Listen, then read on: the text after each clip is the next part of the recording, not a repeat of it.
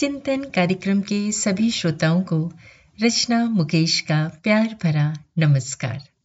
क्या आप अपने बारे में सोचते हैं? अपने आप को जानते हैं? आपकी सबसे बड़ी संपत्ति क्या है? आपकी सबसे बड़ी संपत्ति, अर्थात आपका सबसे महान गुण क्या है?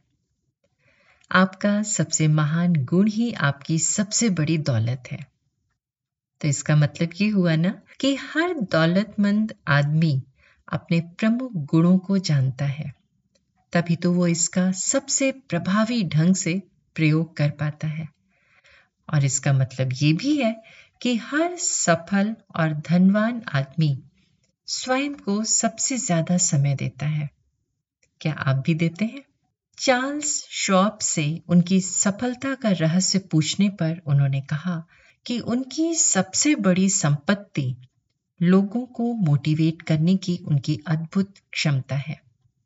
यहाँ आश्चर्य की बात यह है कि उन्होंने ये नहीं कहा कि वो स्टील को सबसे अच्छे तरीके से बनाना जानते हैं।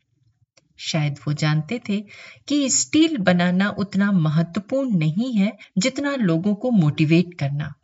और यही कारण था कि चार्ल्स शॉप बीसवीं शताब्दी में सबसे अधिक वेतन पाने वाले कंपनी के प्रेसिडेंट थे।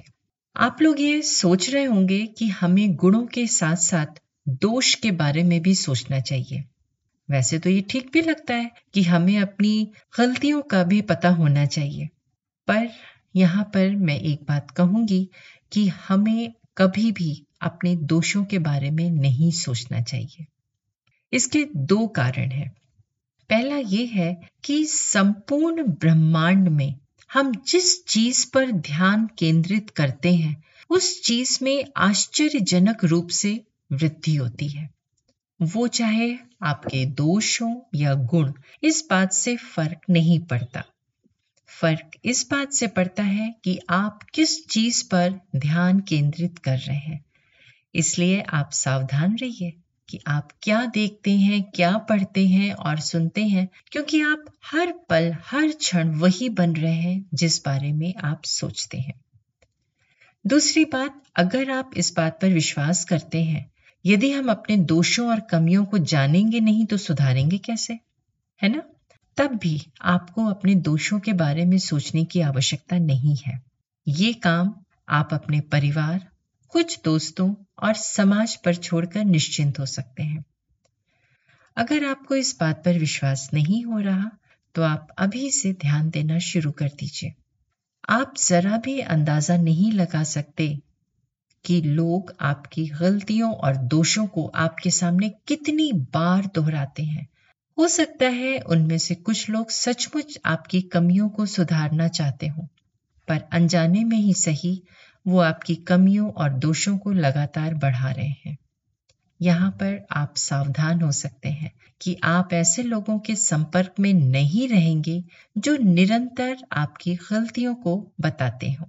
अगर आप अपने गुणों को विकसित करना चाहते हैं तो उसके लिए एक सफ़ेद कागज़ लें और उस कागज़ के बीच में लिखें, मेरे प्रमुख गुण माई स्पेशल क्वालिटीज और इसके चारों ओर एक गोला खींच दें फिर इस गोले के दाएँ बाएँ शाखाएँ निकालते हुए अपने प्रमुख गुणों को लिखें।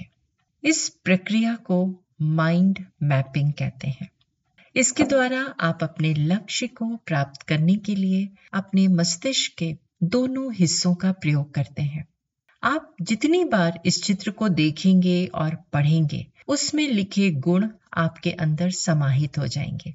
और ये एक लाइफ चेंजिंग प्रक्रिया है, जिसकी सहायता से आप कठिन से कठिन लक्ष्य को प्राप्त कर सकते हैं। और आपका लक्ष्य क्या है? अपने प्रमुख गुणों को पहचानना और उनका विकास करना। तो देर किस बात की है? उठाइए पेन और पेपर और अपने गुणों को लिखिए। आप सबका दिन शुभ व मंगलमय हो।